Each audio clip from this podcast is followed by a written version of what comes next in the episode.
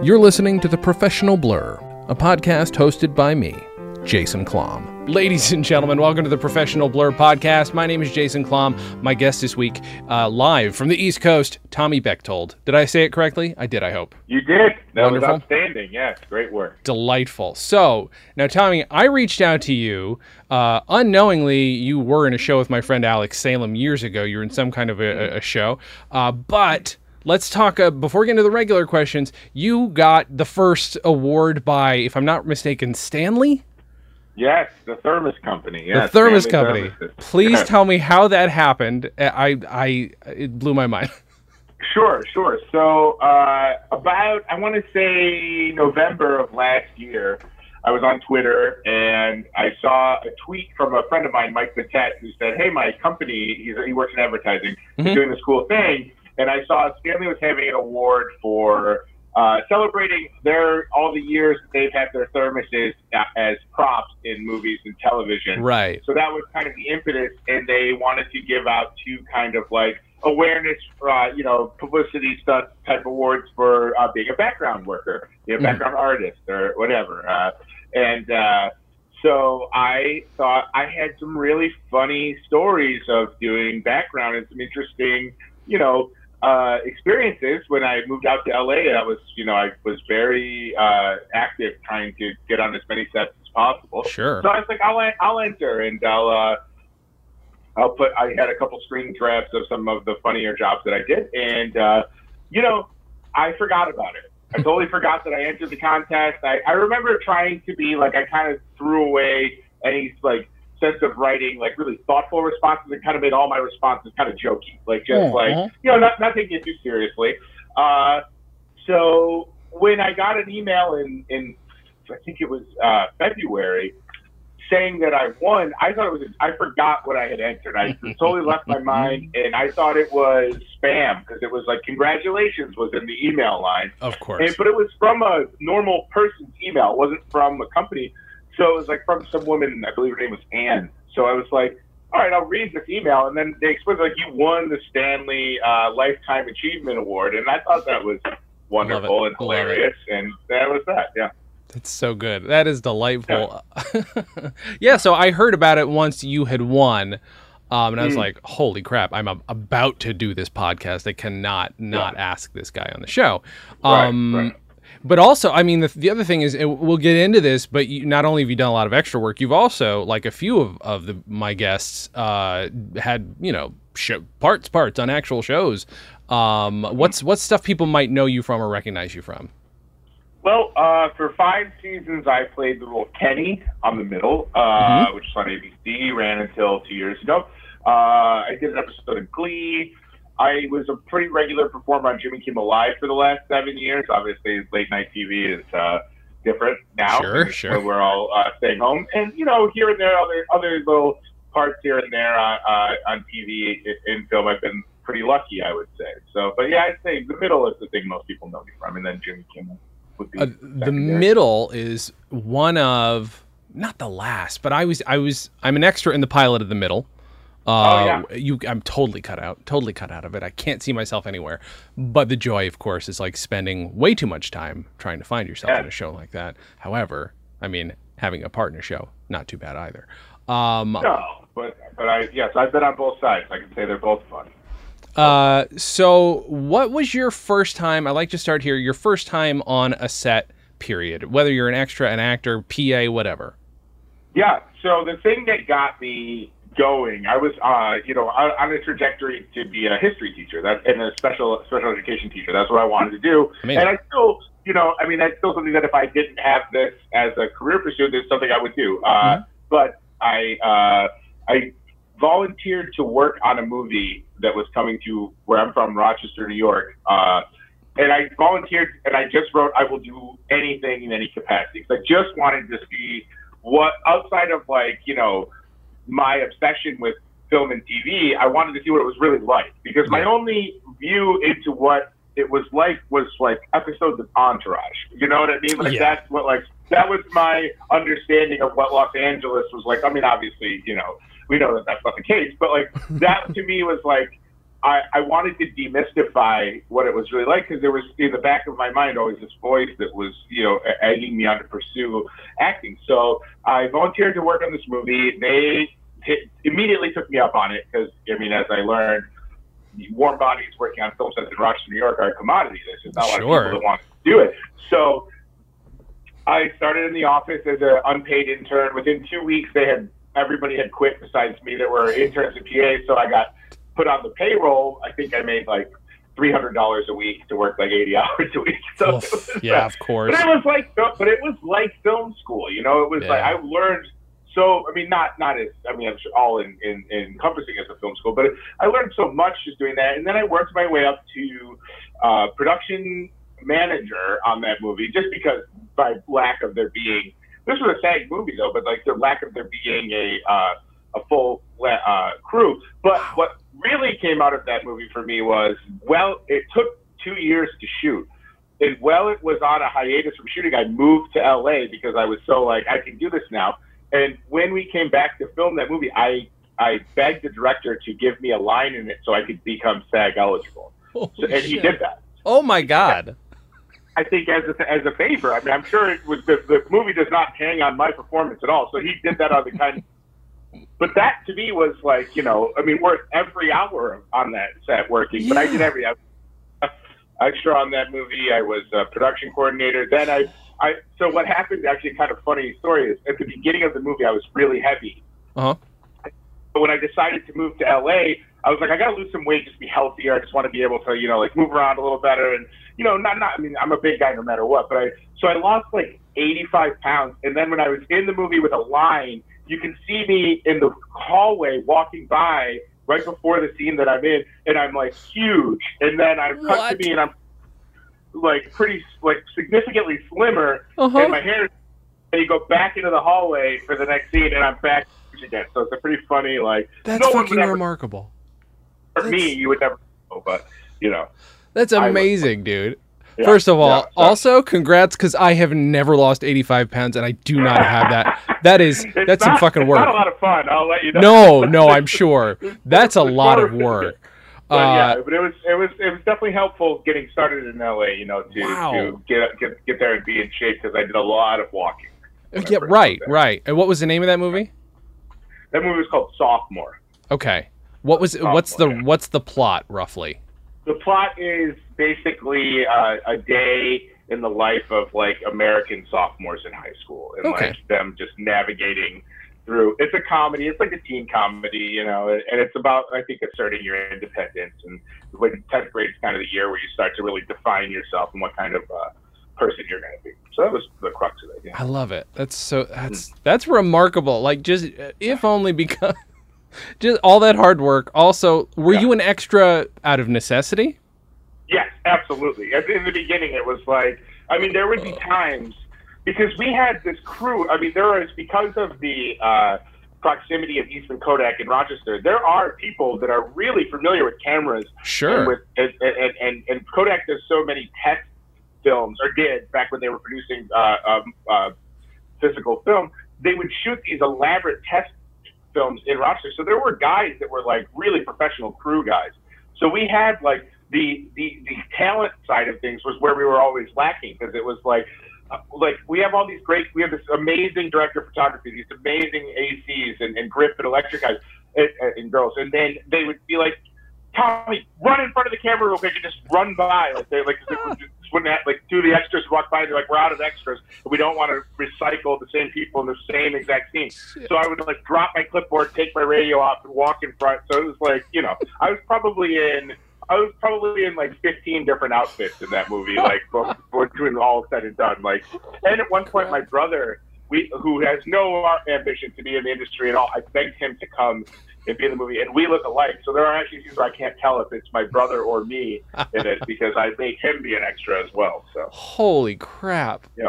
That is remarkable. Because I always, you know, I always obviously ask what your first extra gig is, but it all just Yeah. coalesced for you. yeah, yeah, that was that was it, and. uh that I mean, and and because of that, when I got to LA, it really Mhm. did help. I was not. I mean, being on a set was not this like mystifying thing. It was still very Yeah. exciting, but I think you know some of the things, the lessons you learn is like don't mistake people being uh, direct and efficient with them being upset, or you know, like people will be very Yeah. pointed with you, or people will be very kind of blunt, I guess.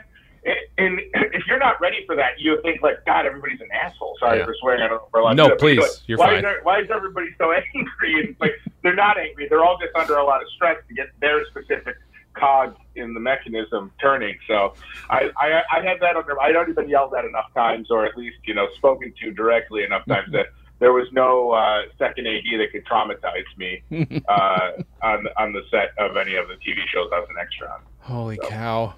I'm I'm very quickly looking at the cast, and I will tell you, I have another podcast about the show News Radio, and seeing that Oh, yeah. Patrick Warburton is in this. Did you get Yeah. to meet, hang out with, talk with Patrick Oh, many, Warburton? Many times, because as part of my, you know, kind of Omni Swiss Army knife role I, I, on the crew side of that, setting up people's uh, waiting areas, their their green Oh. rooms, and their stuff. I rented him an RV. We just got him an RV because we didn't have like proper trailers, so we Okay. got him a Winnebago. Uh, I, I kind of became the de facto like show people around. Like he wanted to see stuff in Rochester, so I got to show him around a little Amazing. bit. And yeah, but he was super super nice. And then years later, when I was in LA, I, I had a job at Family Guy, so I would see him when he would come in to record Oh, sure. voice for Family Guy, and the movie still hadn't come out yet. so it would be like, he'd like, "What do you? What do you know?" And I can't do a Patrick Warburton voice. He's like, "What, what do you think that movie's going to come out?" and I was like, "I have no, no idea." He's like, "Uh, it could have been so good," and it was good. But I think he Oh, good. frustrated that it didn't. I think it just it took a long time to to to uh, percolate. But Yeah, uh, yeah. yeah, it was always funny because I'd always be like, he thought for some reason like I still had direct contact with like the the filmmakers, and he would look for me at like I was working a desk job at Family Guy at that point, and he would be like, he'd ask me for updates, and I was like, I got nothing for you. That's He was a remarkable. very very nice guy, very nice guy though. I will say, Uh, Patrick he like, Warburton. Oh yeah, yeah, yeah, yeah. Hi- I, I've tried. I've tried to do an impression of him. Uh, They try and do it on Jordan Jesse Go. My friend and I on the News Radio podcast try it. Mm-hmm. The best one I've ever heard. We interviewed one of his sons, Talon Warburton, and Yeah. as you can guess, sounds exactly like him. You wouldn't know if you closed your eyes. It's frightening. Yeah. It's frightening That's how good awesome. is. When's that movie coming out? That's so good. That's Yeah. uh, I love that so. That is a hell of a first gig. Like Yeah, it was. It was really. I mean, and it all because I just answered this email. I'll do whatever.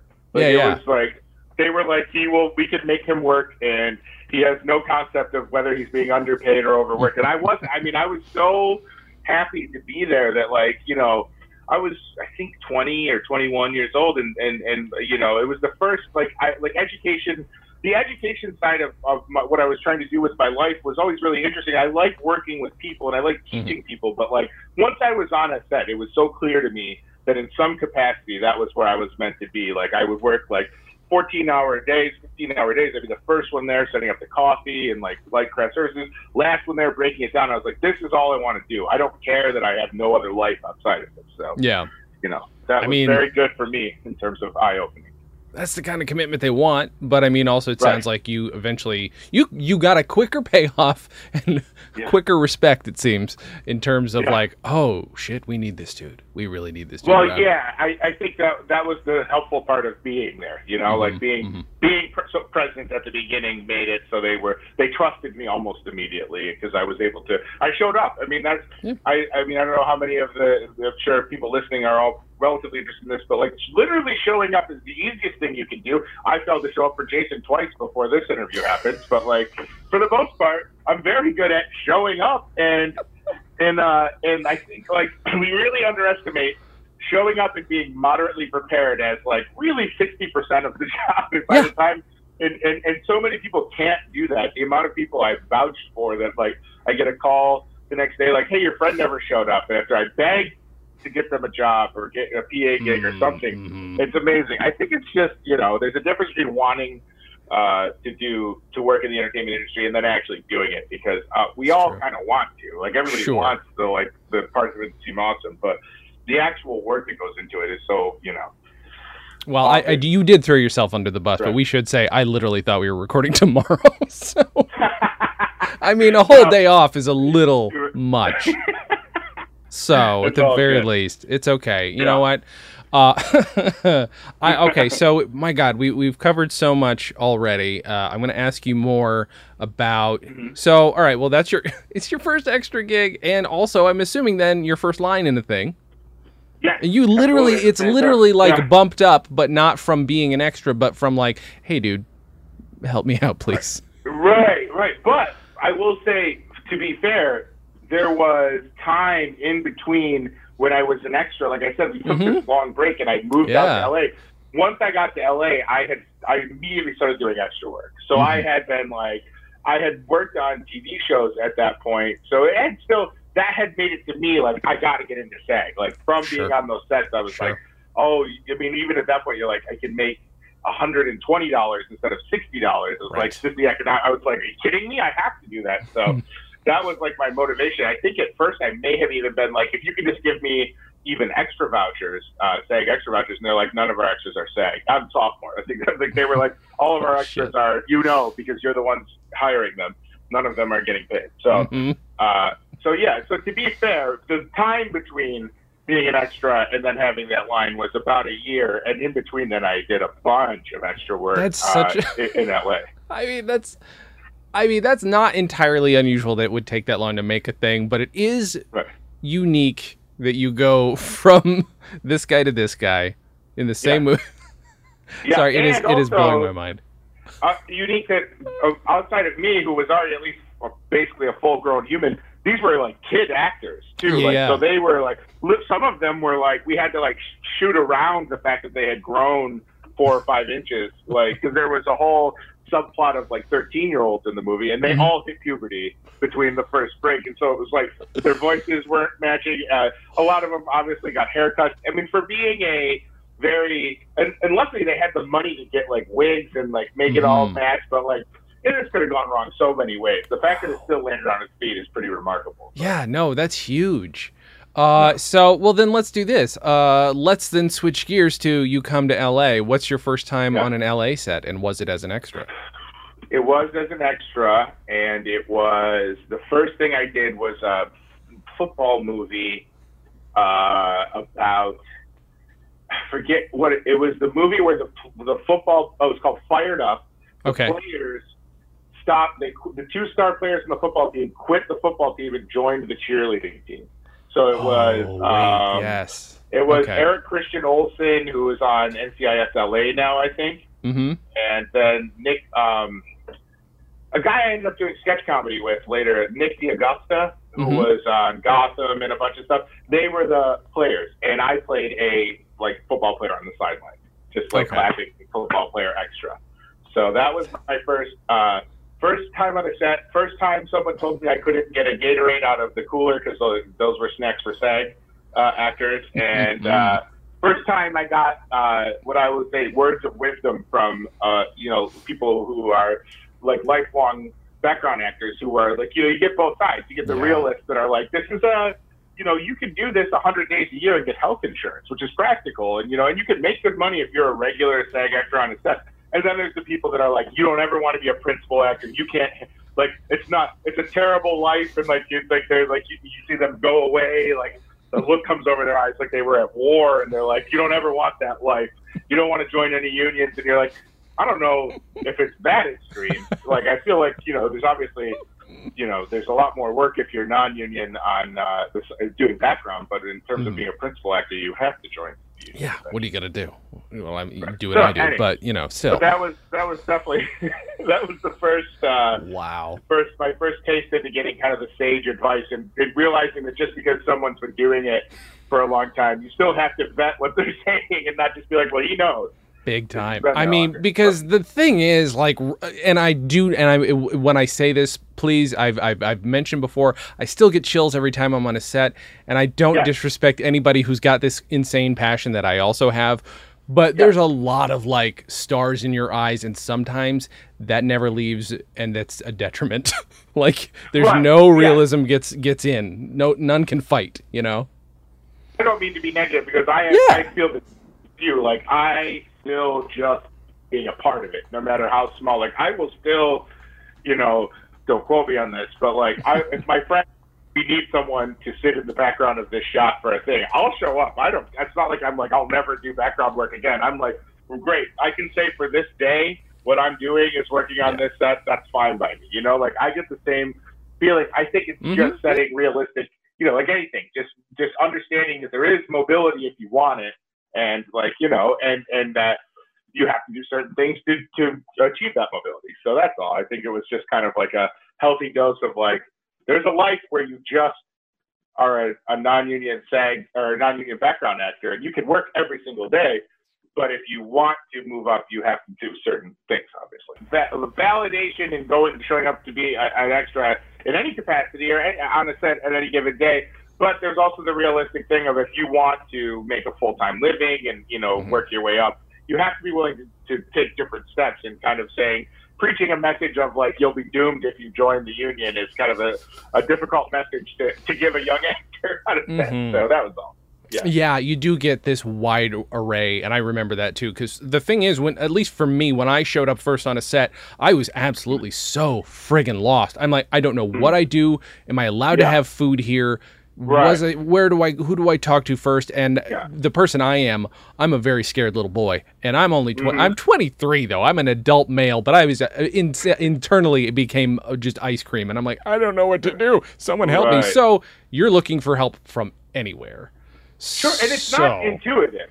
No. movie sets are not intuitive. They're like, you know, for for actors, they're like, where are you out of the way for where how we can set up? So it's Mm-hmm. not like I'm going to be in this high school scene. Obviously, Holding will be right next to the high school. It's like I'm going to be in this high school scene. Holding is across the street by a pond because they have room there. So like, if you don't know where you're going, of course, and and and, and like anytime you ask a question like where am I supposed to be, it's a really a toss up of you. You're either asking an angel who wants to be a helper, or you're asking someone who's not their job to tell you, and they openly resent you to, with the most hot. Like they're like, ugh.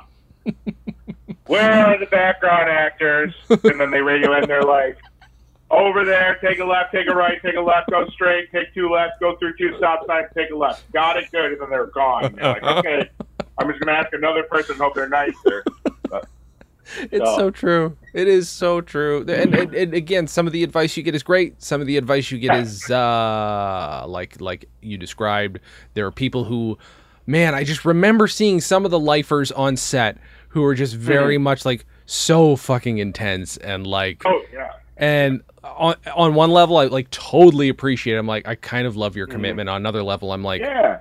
like what else is going on though? You seem a little off. Mm-hmm. Right. Just a little. Yeah. Just a little bit. Yeah, just a little bit. But you know, we're all got to be a little bit off to be uh, pursuing this career. I So- want to be, you know, who the guy I want to be though. The person I want to be is the person who's like, "Oh, I just do this for fun. I am clearly Yeah. loaded, and this is the thing I do for fucking fun." And I'm like, This dude, is this is gas money for my boat Yep, that I make yep. here. That, yeah, no, And I, I- hear you. That's and I don't think they're making it up. Normally, I think there are a couple people I've met who are like clearly like, "No, you're doing fine. I saw your phone. You're doing Yeah. okay." Like, Yeah, yeah. yeah, yeah. You brought the Yeah. nice clothes. They they did they they sent Yeah. you away without having to give you wardrobe because you have That's nice right. clothes on. It's yeah, you uh, own the right thing. Yep. what's so uh what was your first celebrity run in in Los Angeles then? I mean, Patrick Warburton's pretty Uh, damn big for Rochester. That's pretty great. That was that was that was amazing for me. My first celebrity run-in was uh, Ed Begley Jr. on Yes. the streets outside of uh, uh, near near Sunset and Highland, and uh, and literally run because he's a big guy, Mhm. and so that it was like my first no doubter celebrity sighting where I'm like, well, that can only be that guy. It's Mhm. not like kind of looks like a. He was the first celebrity that I saw, and I was such a massive fan of Christopher Guest movies, and Mhm. you know he's been a guest star in every TV show. He's such a you know omnipresent actor, and Mm-hmm. That's so so, that was good. uh, that was a thrilling sight. And years later, I did a commercial with him, mm-hmm. and then I did a movie with him after. And I, I, you know, he was very gracious in me telling him that story. like he was like, "Oh, I'm sure he gets told all the time. I saw you somewhere," and he's like, "Yes, you probably did. I was there."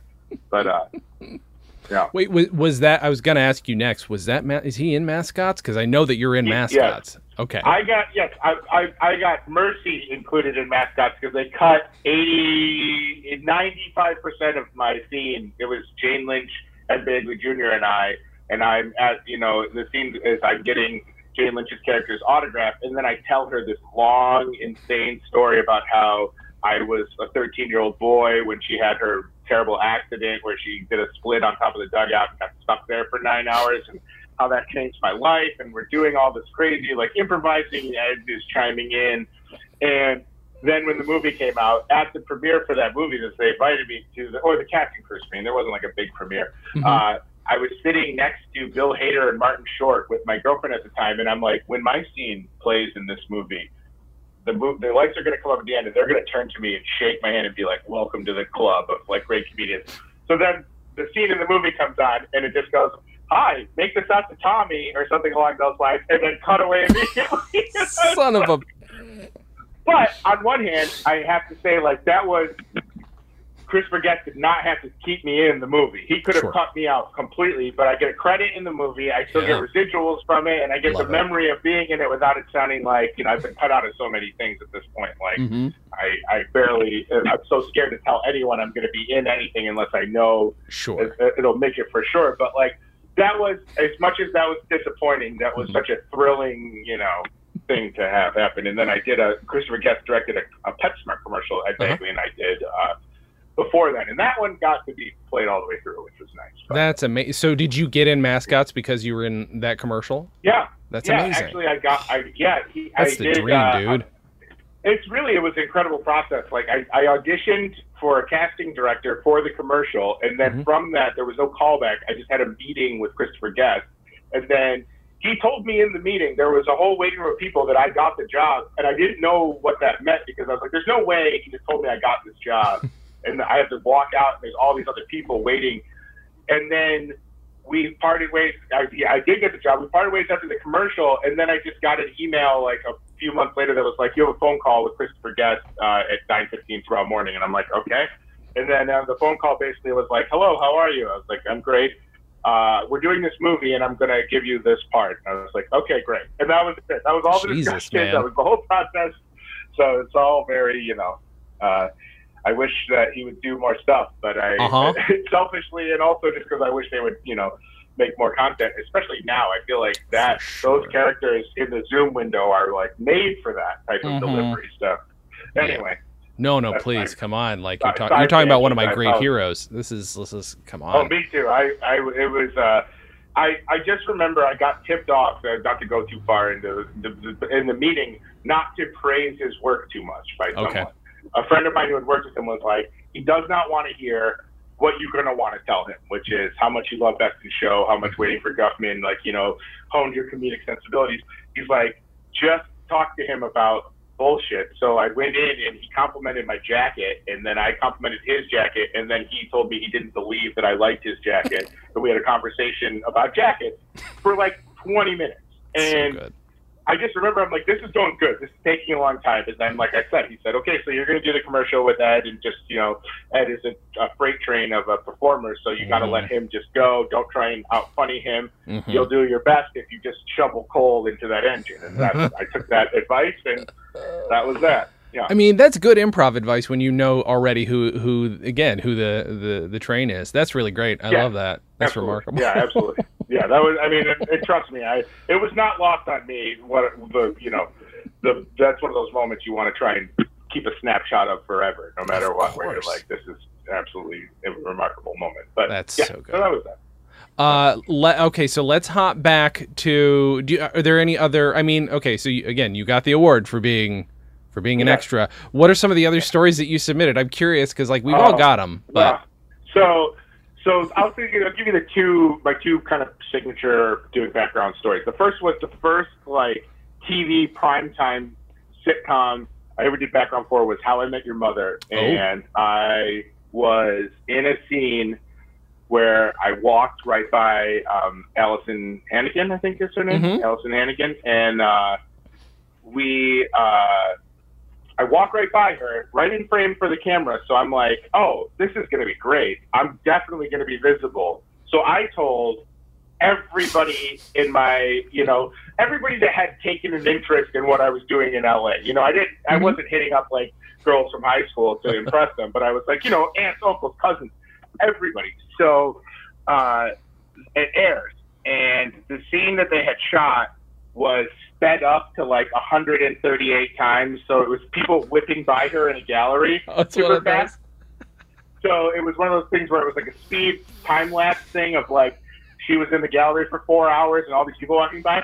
So my uncle, my uncle Bob, uh, is a really brilliant kind of techie engineer, and he isolated the clip and made a flip book of it for me so that I could flip through and watch myself kind of lumber past uh, uh, uh, Alyson Hannigan's character in, in, in real time, and, and he made one for my mom and dad too, which was really nice. And it was so like good. it, it was so funny because he's like, well, he's like, I had to see what you were talking about. So that was that. And then the most like really surreal background thing I ever did was I carried um, Kal Penn's coffin on House, which is a ten year old episode, so I don't feel too bad about spoiling it. But Uh huh. he his character kind of abruptly commits suicide in the show. Oh yeah. Okay. And it's a really shocking moment because it happens at the beginning of the episode. He's not even in the episode. At the beginning of the episode is just the discovery that he's killed himself. And at the end is a funeral procession. So I was playing um, the coffin, the, the pallbearer, Mhm. and there was no evidence of him that it was his funeral. It was all a fake. Like they had pictures of this girl, and we had to sign all these confidentiality waivers. And I wasn't paying much attention. And I watched that show, and when it aired, I had no idea that that was what I was doing. That it was his funeral until it aired because it made news when it aired. it was so shocking. I didn't even watch it live Yeah. it made news about what a crazy episode it was, and I was like, wait a second. And I went back and watched it. There I am, just like dopily carrying his, his coffin, and it was um, it was the night after the Oscars, which didn't really matter except for that anyone that was kind of famous on that set looked a little like they had been drinking the night before. So I was walking behind Olivia Wilde and next to uh, Omar Epps, and I kept stepping on Olivia Wilde's back of her feet because she kind of was like walking with her feet back, and Ah. I was like, I'm gonna get forcefully evacuated from her because I kept like giving her a flat tire or whatever, like stepping, scraping all the way down. But she was very nice about it. But of being like, this is this very solemn moment where they're in character grieving over the death of their friend, and I just keep ripping down the back of her foot. So that was uh, that was that was my other exciting background thing. And then I did. I mean, I did every when I first got here. I said yes to every opportunity to do background, all the police shows, all the. Uh, CSIs and any sitcom that would have me, I really I dove in and did it as much as I could. So Mm-hmm. That's so good. I love that Yeah. so much. Do you uh do, were there any shows where you're like I got to get on that show or like I'd I'd really love to get on that show? Uh, you know, I I'm trying to think of what there was that like. I, I'm trying to remember like central casting, which I'm sure people know is like the big data, the big like epicenter where you have to call in. And I remember they would like list things. I remember like for a while, I think you could get on Transformers. Like there was like Transformers casting extras or something. I Mhm. don't want to say, but I Mhm. just never get. They always did like. I mean, talk about you want to say like this is an industry of rejection. Central casting is the most abrupt rejection of all time because you wait all day to call into a or used to. I'm sure it's different now.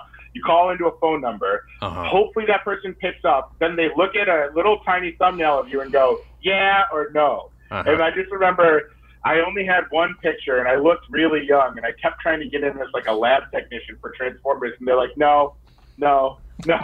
it was so brutal. Like immediate. It's like it would be like if you were auditioning for like a, a pistachio commercial Mhm. and they like in the room were like, no, thank you. It's like you finish your audition. Like it was just so so brutal.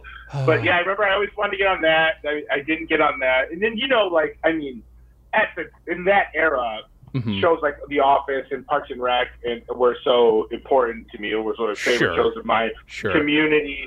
But I also had the hard thing of right around then was when I started to seriously start auditioning for principal roles on those shows, and it was like I got a lot of weird advice from both sides of like you can't do background on a show you want to be a principal on, as if that is like a sacred rule. But they were like, you know, like I'm. I, I mean, I, I never I booked an episode of Grey's Anatomy, but I've come very close, and I was background on Grey's Anatomy for like 30 episodes. So it's like, you know, and they still, I make it all the way to producers for an audition. And like, you know, I'm pretty sure I wouldn't have made it that far if that was a rule. I don't think they every time. No. But it was like, I really got, took that advice and was like, I can't do background on like these shows that I really I love gotcha. because I, I really gotcha. want to be on them.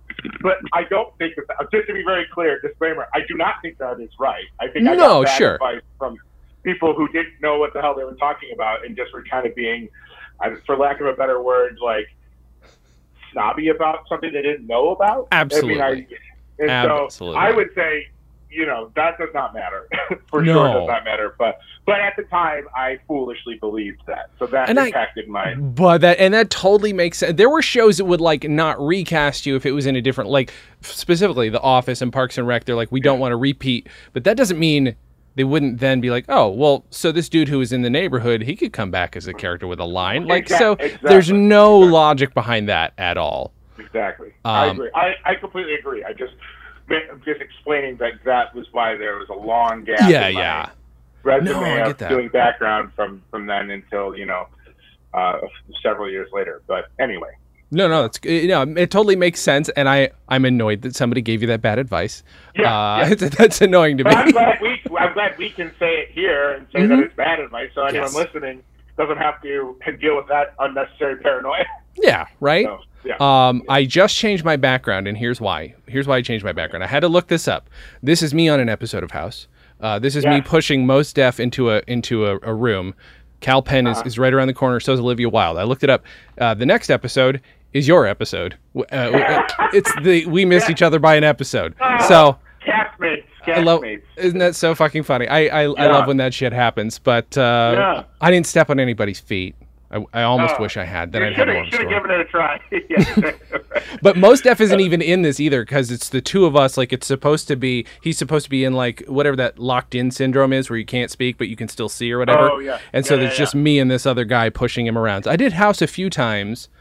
Good God, did you get to meet or see Hugh Laurie in person? Because he's one of my comedy heroes. Actually, it's he, weird he, to meet he- a lot of drama. mine as well. He was not uh, there the day that I was working. Okay. Uh, everybody else was, but I think it was like a typical house, like zig when everybody else zags. Like Sure, he's sure. not going to the funeral. He Makes can't bring sense. himself to go because I think the whole episode surrounded on him being obsessed with figuring out why he did it because there was no no no motivation and it was Mhm. just like in house has to find an explanation for everything. Yeah. So it was like you know.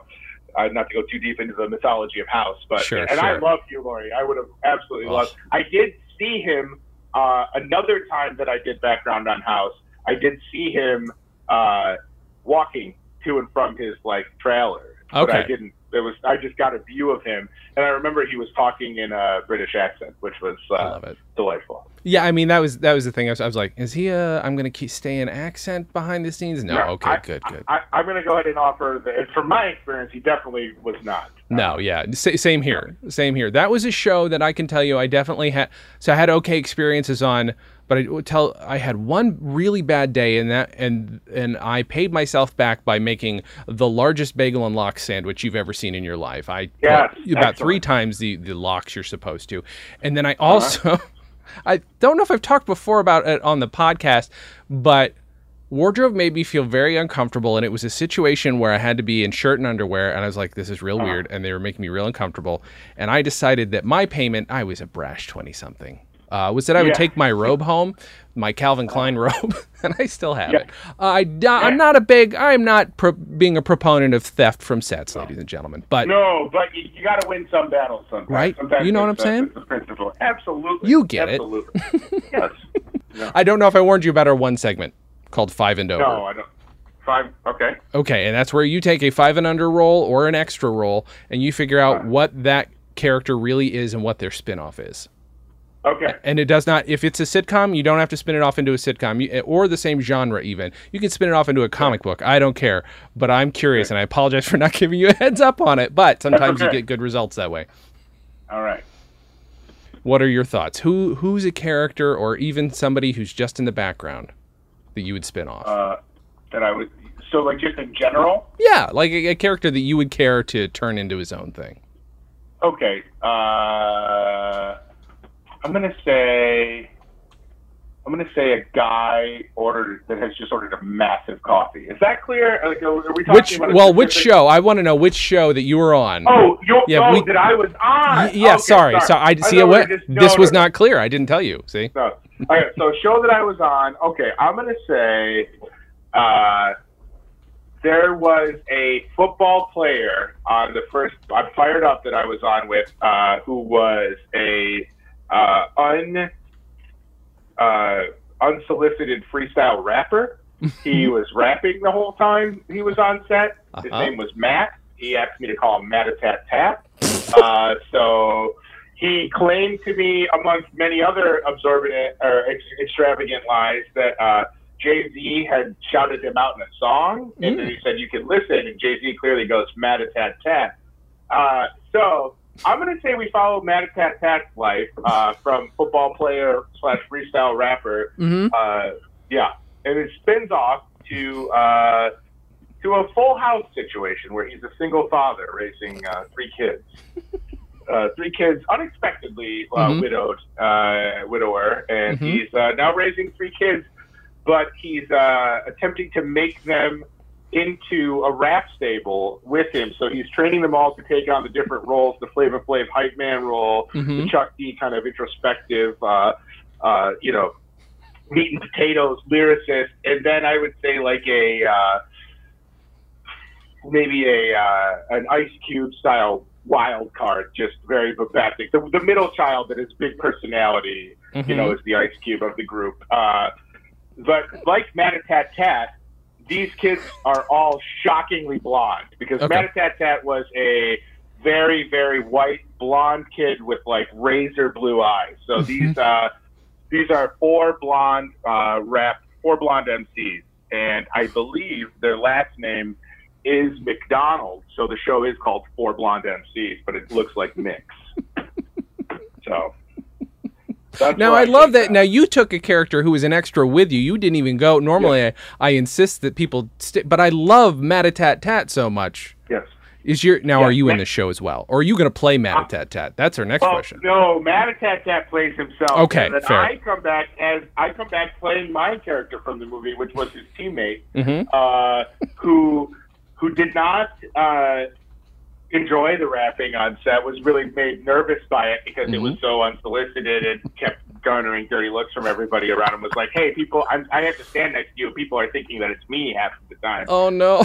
rapping together, but you just are nonstop freestyle rapping, like really with no reference to when the camera was rolling or not. Oh, just no. started up whenever. So I would say that in this situation, I am his. Uh, I am now his coworker. That being forced to be around each other has uh, has come in. But here's the crazy thing: Mhm. we are both uh, we are both engineers that are forced to quarantine together because we have each have uh, fifty percent of a project. So I have moved in with him and his uh, four MCs, his three MCs.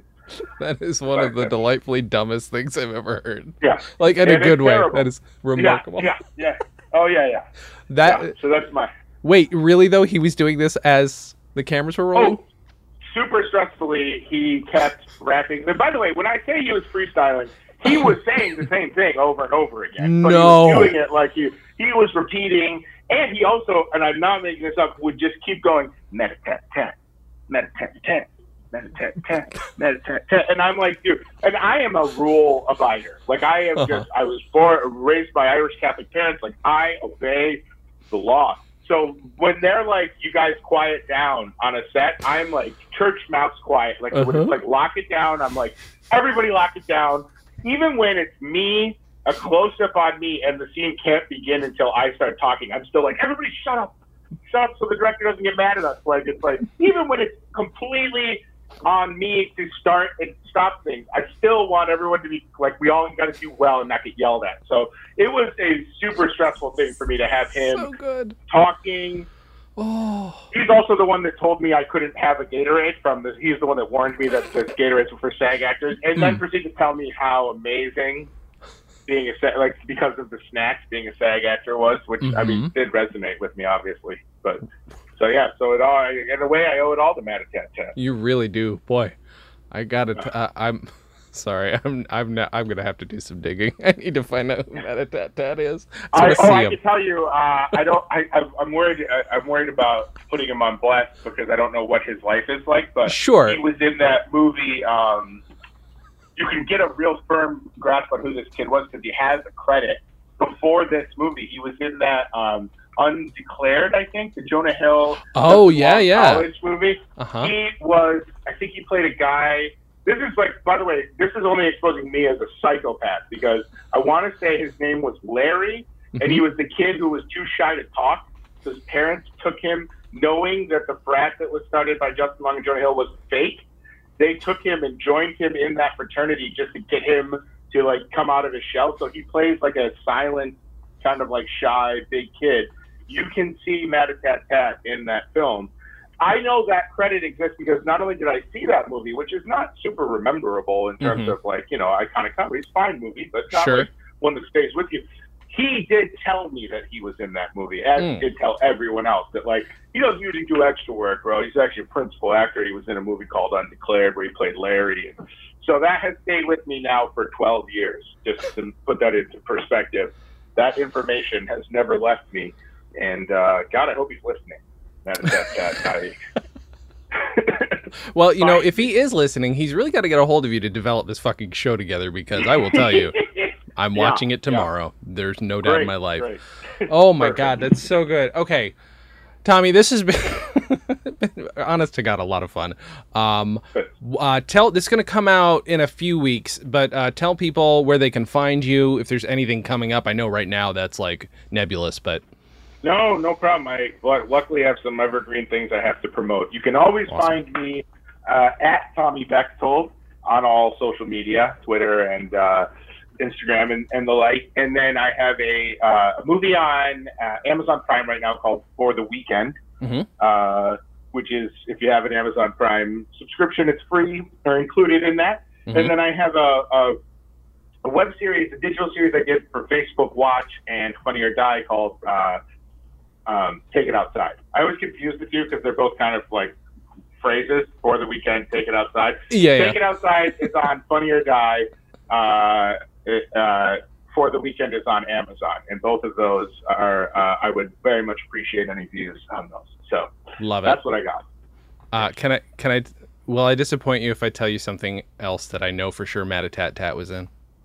No, not He's at all. he's an extra in Transformers. Oh, that can't be. That can't be. It's his other credit listed on IMDb. Bald Ranger team member, uncredited. Oh God, Matatat, am I Matatat Is this a usual suspects thing where all personalities are are coming from me? Oh my God, that I couldn't stick that landing better if we tried. I think That was beauty, pure beauty. yeah. All right, I have three bonus questions I want to ask you on that note. Okay, Sure. number one, Sure. favorite craft service item. Oh man, uh, lobster rolls. Oh, Like the, where like the hell did New you get England lobster style- rolls? Uh, an Adam Sandler movie, which, by Mm. the way, always has the best craft services because I think he likes to eat well. so it was yeah. uh, funny people. Funny people. Shit, I'm in that too. I'm in there somewhere That too. Which, I which think that I think that was one that like because they did all of those fake movies within the movie. Mm. I think each Oh, one yeah. of those days was like a hundred extras because I did the competitive eating one with him. Where Okay. I sat next to him and we were shoving hot dogs in our faces. love it. Holy Uh, yeah. shit.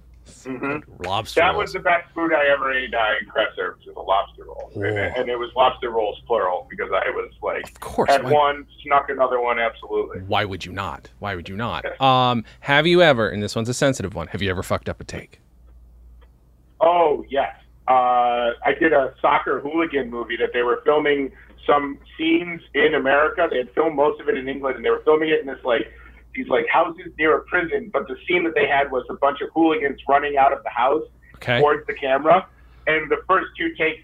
I got yelled at for staring right down the barrel of the lens running Shit. out of the house because I didn't know where the camera was because the door was closed. Yeah. So I was like second out the door, and both times I was like, so the third time I was just like stared at my feet and was like, ah, because we were supposed to like yell. It was one of those ones where you can make sounds too because they're gonna Oh, hang okay. down. So it was like they're like everybody running out of the house yelling. It was awesome.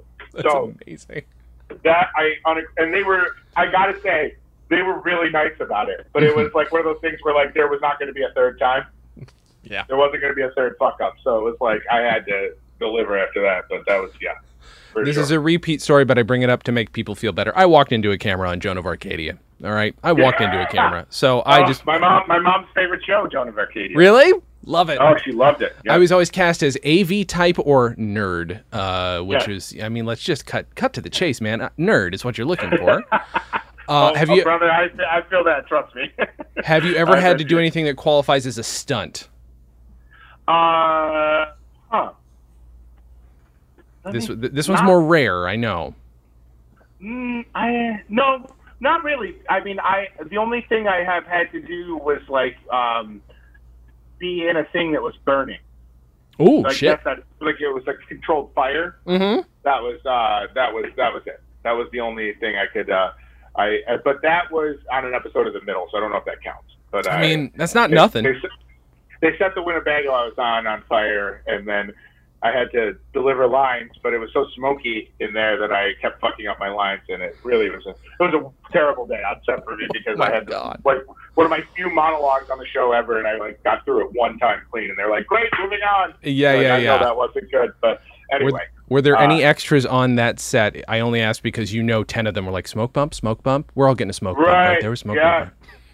there I I think yes, there were kids buying grilled cheese sandwiches. Because we but the episode, the correct episode was we were turning uh, the uh, the the the Winnebago we lived in into a food truck to make spare money. Okay. So it was like I think there were kids coming up to like buy the the sandwiches that we were cooking. Holy shit, But yes, that's so good. yeah, that- that's for stunt wise. I think that was it. I'm trying. I don't think I've ever done anything else that would be considered uh, that dangerous. So Yeah, yeah, yeah. That's not bad though. That's pretty good. Oh my god. pretty respectable. Holy shit, dude! You are just full of stories, and they're so good. And thank you so much uh, oh, for talking Thanks to for me, having me.